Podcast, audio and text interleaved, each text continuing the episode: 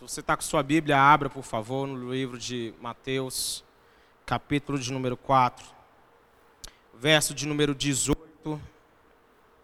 Diz assim: Andando à beira do mar da Galileia, Jesus viu dois irmãos, Simão, chamado Pedro, e seu irmão André. Eles estavam lançando as redes ao mar, pois eram pescadores. E disse Jesus: Sigam-me, e eu os farei pescadores de homens. No mesmo instante, eles deixaram as suas redes e o seguiram. Amém? Só esses versículos, feche seus olhos. Quero fazer uma oração com você. Em nome de Jesus, Deus, nós oramos nesse momento a Ti. Que o Senhor nos dê hoje uma revelação da Tua palavra, uma revelação daquilo que o Senhor quer trazer sobre nós. Meu Deus, eu oro para que pessoas aqui hoje sejam destravadas em áreas da sua vida que estavam travadas, pessoas que estavam com coisas na sua vida estacionadas, estagnadas. Minha oração essa noite, Deus, é para que essas coisas venham à tona, para que aquilo que estava sendo um impedimento não seja mais, que você possa vencer hoje os seus medos, seus obstáculos e triunfar naquilo que Deus te chamou para ser em nome de Jesus. Dá um glória a Deus bem forte. Queridos, hoje eu quero falar sobre arriscar-se sobre você assumir riscos, de você se colocar numa posição onde você se desafia, onde você luta para conquistar coisas além das que você tem hoje. Essa palavra ela vem falando comigo já tem uns dias. Eu li um livro chamado A Última Flecha. E esse livro ele falou muito comigo, ele me trouxe muitos ensinamentos. E eu quero compartilhar alguns princípios da palavra de Deus que estão juntos, juntamente com algumas coisas que estão nesse livro. E eu quero que você entenda, primeiramente, que esse texto que eu li, quando Jesus chama esses homens para eles largarem a vida deles e segui-los, é um versículo curto, onde nós não conseguimos muitas vezes mensurar o que aqueles homens estavam fazendo. A proposta de Jesus era para eles deixarem para trás um modelo de vida, deixarem para trás o conhecido, o normal, o comum, aquilo que eles estavam acostumados para viver o novo. Ei, preste atenção numa coisa: para você viver o novo de Deus, você precisa estar disposto a abrir mão de certas coisas na sua vida. Vou repetir: para você viver as coisas que Deus quer que você viva, você vai ter que estar disposto a abrir mão de certas coisas na sua vida. Pode ouvir um amém? Agora preste atenção. Eric Johnson vai dizer que creio que a vontade principal de Deus é que sejamos as pessoas mais ousadas e confiantes do planeta. Aquelas que estão totalmente cientes de quem são e a quem servem. Pergunta para o seu irmão se você é ousado.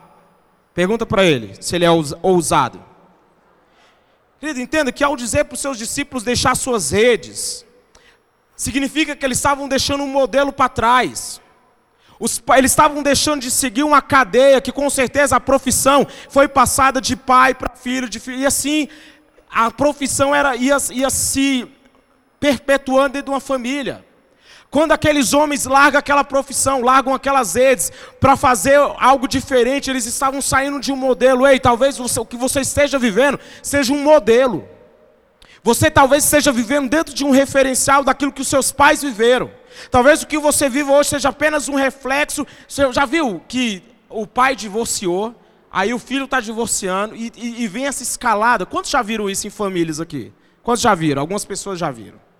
E a gente questiona, porque a gente olha, é tão é comum nós vemos isso, os pais se separaram, depois o casal está se separando, e nós vemos uma, uma, uma, um, meio que uma, parece que vira uma tradição de família. E muitas vezes nós estamos vivendo dentro de modelos, dentro de coisas que nos estacionaram, mas eu quero hoje dizer que você vai deixar todo modelo, toda, todo arquétipo, tudo aquilo que te trava para trás, para viver o novo que Deus tem para você, irmão. Eu acredito nessa palavra. Você precisa saber onde você precisa se acomodar e onde você nunca deve se acomodar. Entenda que nós temos uma tendência de rotular os riscos como algo indesejável. Sempre que nós falamos em arriscar, nós ficamos receosos. Por quê? Porque nós temos medo da perda, nós temos o medo do pesar, nós temos medo de que não vai dar certo. E é, muitas vezes essa é o que nos paralisa. Agora entenda, do ponto de vista de Deus, querido, não existem incertezas. Vou repetir: do ponto de vista do Deus que você serve, não existe incerteza. Ele está no controle de tudo, Ele está com o poder nas suas mãos, Ele governa. E querido, eu quero dizer que se você confiar nele, Ele vai te levar para um lugar muito melhor do lugar que você está hoje.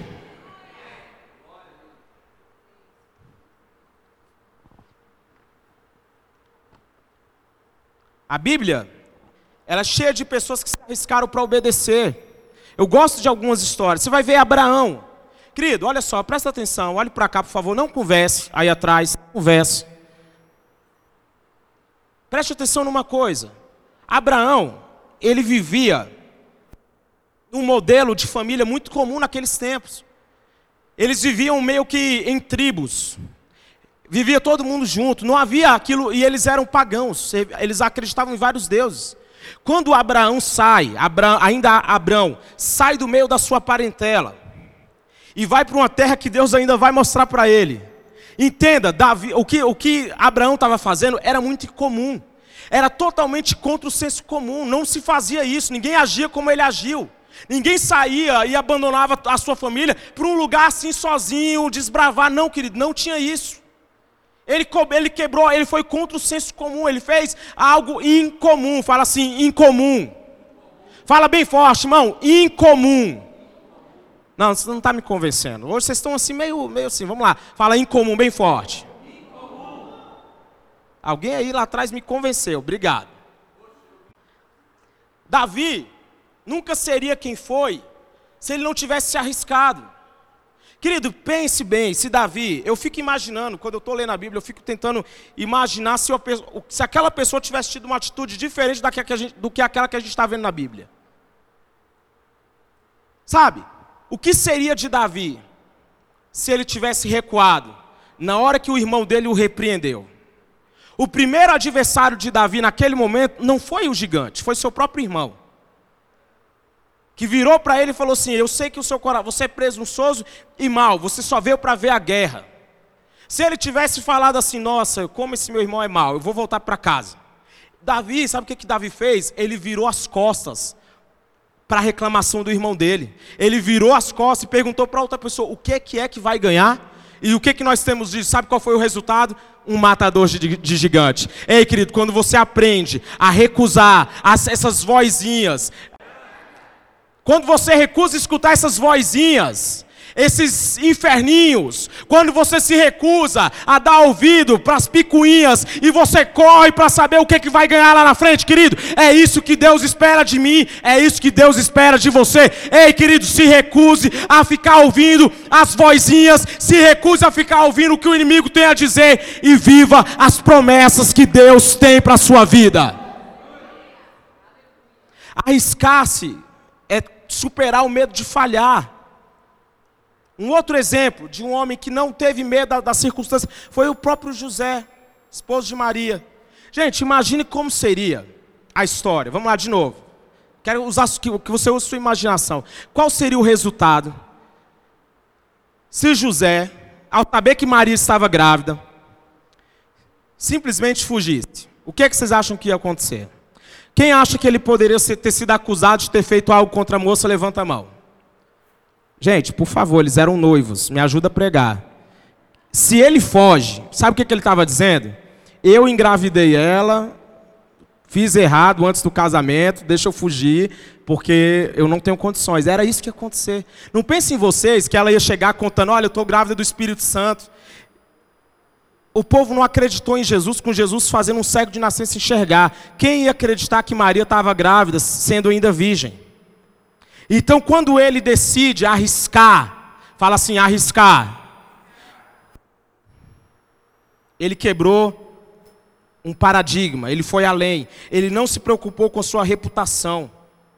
Nossas ações, elas sempre vão ser resposta da nossa fé ou do nosso medo. Eu já falei isso. Ou você está agindo para responder a sua fé, ou você está é, agindo para responder ao seu medo. Não tem outro, outra opção, querido. Ou você está se movendo baseado em algum medo que você tem, ou você está se movendo por fé. Pergunta para o seu irmão por, sobre qual desses você está se movendo. Acho que vocês não entenderam a pergunta, né? No seu livro, A Última Flecha, McManus vai dizer o seguinte: Nós podemos passar a ter tanto medo da morte, a ponto de nunca vivermos, a ter tanto medo do fracasso, a ponto de nunca nos arriscarmos, a ter tanto medo da dor, a ponto de nunca descobrirmos o quanto realmente somos fortes. Querido, existe em cada um de nós uma força guardada. Levanta sua mão bem alto e fala assim: Eu posso tudo naquele que me fortalece. Fala de novo, bem alto: Eu posso tudo naquele que me fortalece. Se estica aí, irmão, levanta sua mão e fala assim: Eu posso tudo naquele que me fortalece. Eu posso vencer as dívidas, eu posso vencer as enfermidades, eu posso vencer a crise no meu casamento, eu posso vencer as situações difíceis, eu posso tudo naquele que me fortalece. Querido, precisamos avançar para os desafios que estão adiante de nós, avançar para conquistar os nossos sonhos. Profetiza sobre o seu irmão, fala assim: você tem potencial se a pessoa, ah, vou rapidinho, se a pessoa estiver profetizando para você com cara de sono, com cara de que está cansado, de cara que não está acreditando, pede para outra pessoa profetizar, porque você vai receber em nome de Jesus. Vamos lá. Fala assim para o seu irmão: você tem potencial para superar qualquer desafio que está diante de você.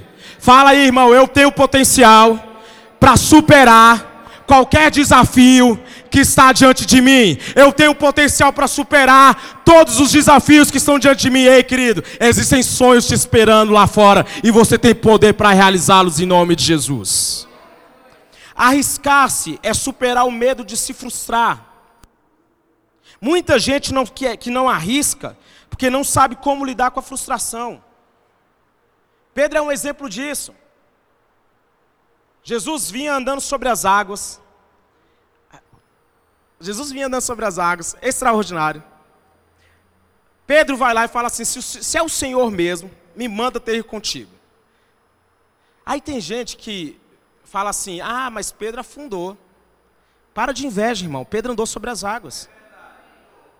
Ninguém pode falar, eu andei sobre as águas. Só Pedro, Pedro e Jesus. Fala mais alguém na Bíblia que andou sobre as águas, por gentileza. Você conhece alguém? Quem não conhece ninguém fora, de, fora Pedro e Jesus, levanta a mão. Só conheço ele. Pedro, o Pedrão e Jesus. Ele arriscou, sim ou não?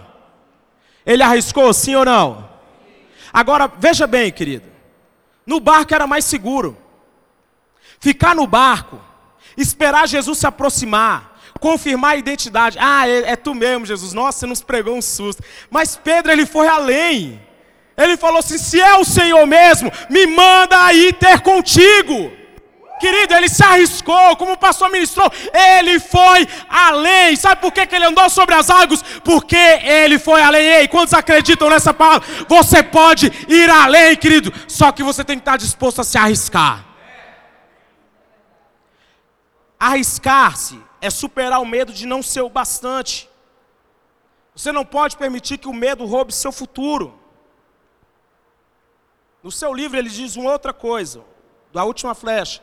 Muitos de nós acreditamos na mentira que nos contaram, que não somos bons o bastante, que não somos talentosos o bastante, que simplesmente não somos o bastante. Talvez você já ouviu isso de alguém. Talvez você já falou isso para você. Talvez você foi uma pessoa que declarou que você não nasceu para casar. Talvez você é uma pessoa que declarou que nunca vai ter sucesso profissional. Talvez você é uma pessoa que declarou que nunca vai ter um ministério.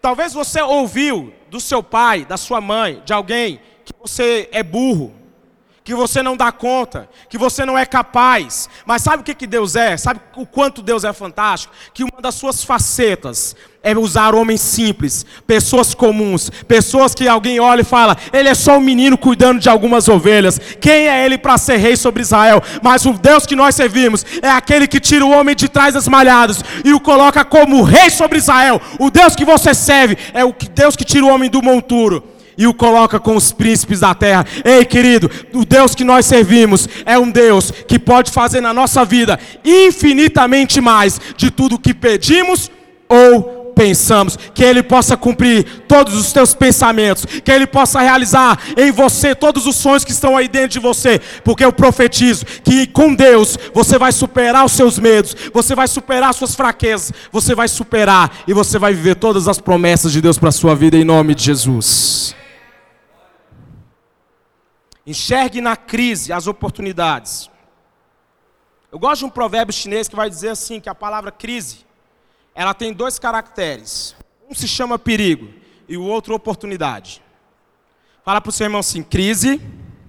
A gente fala tanto em crise. Como se a crise realmente governasse as nossas vidas.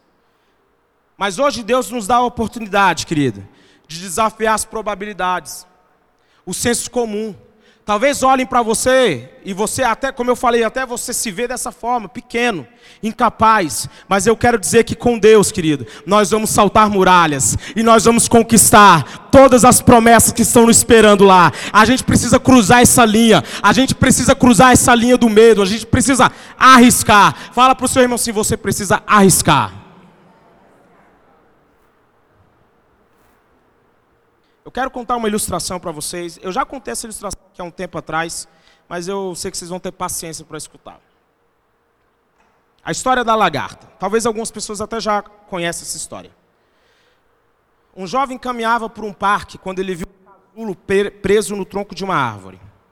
Curioso, ele se aproximou para observar melhor e notou que uma lagarta estava passando pela metamorfose, que é o processo onde a lagarta se transforma em borboleta.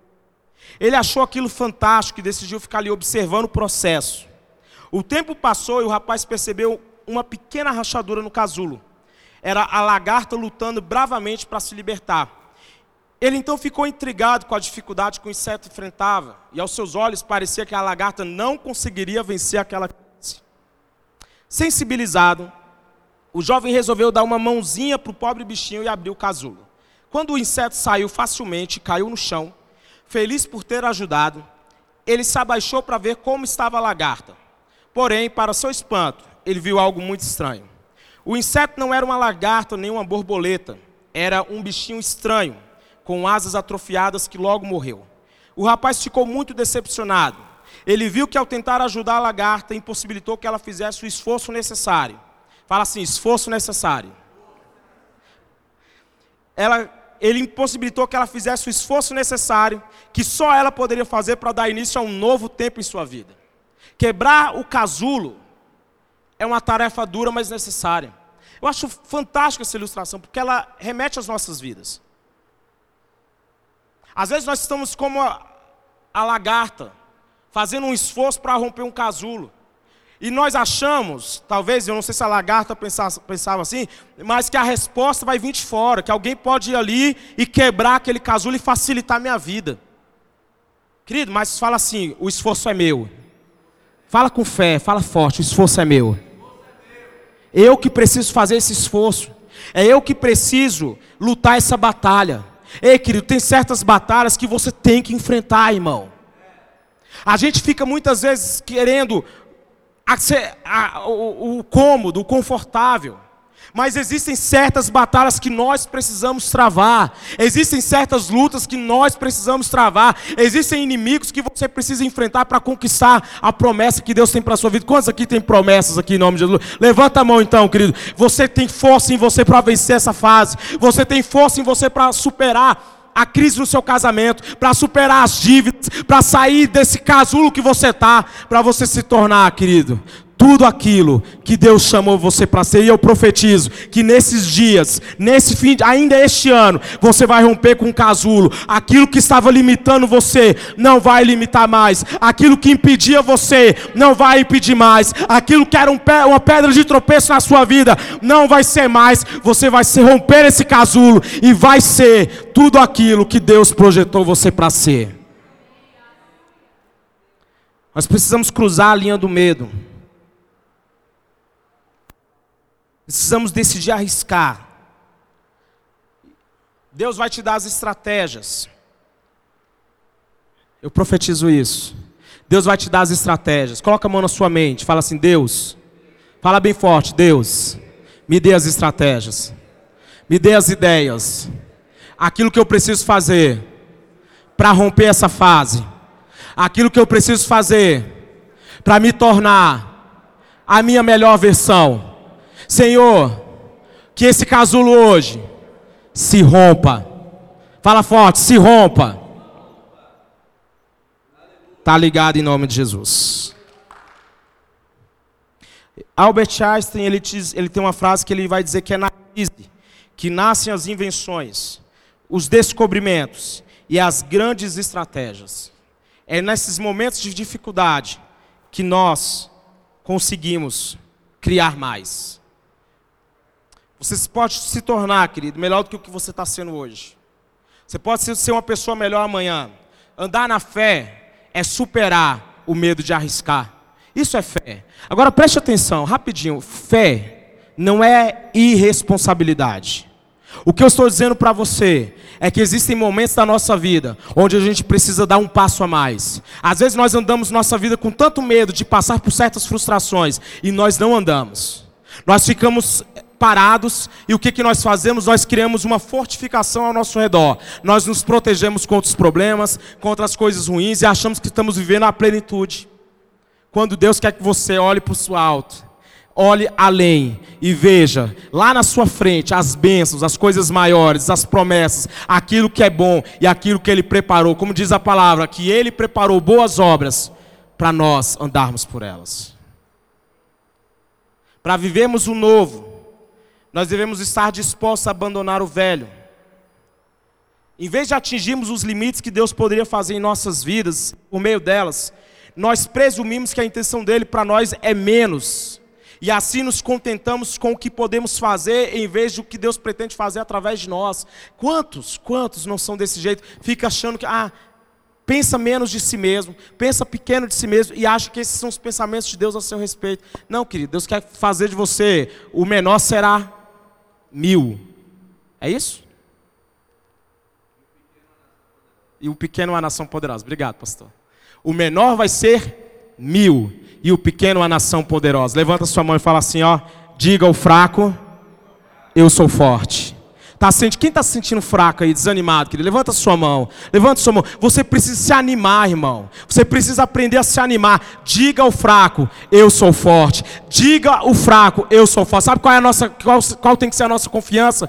Que nós podemos fazer tudo, porque nós temos um Deus que está conosco, que está cuidando de nós, que vai guiar os nossos passos, que vai nos, como diz a palavra, se eu me desviar, direita ou para a esquerda, eu ouvirei a sua voz me dizendo: o caminho é esse, andai por ele. Você pode superar essa fase de fraqueza, de dor, de perda, para se tornar tudo aquilo que Deus chamou você para ser. Se coloca de pé, por favor.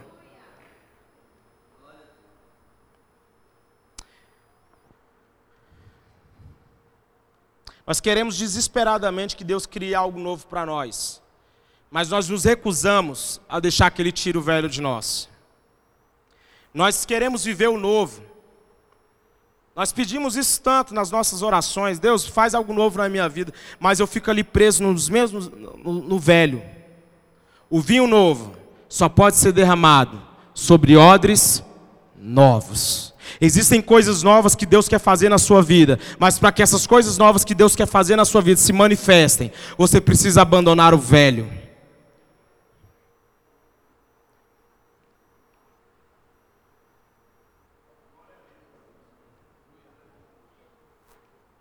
Tem pessoas que foram feridas há tantos anos atrás, feridas numa igreja, e até hoje, ela diz assim: Eu não vou me envolver porque eu fui ferido. Tem gente que está vivendo um roteiro da, do velho, ele vive no passado. Você quer saber o maior, um dos maiores males que você pode fazer para você mesmo? É você viver no passado.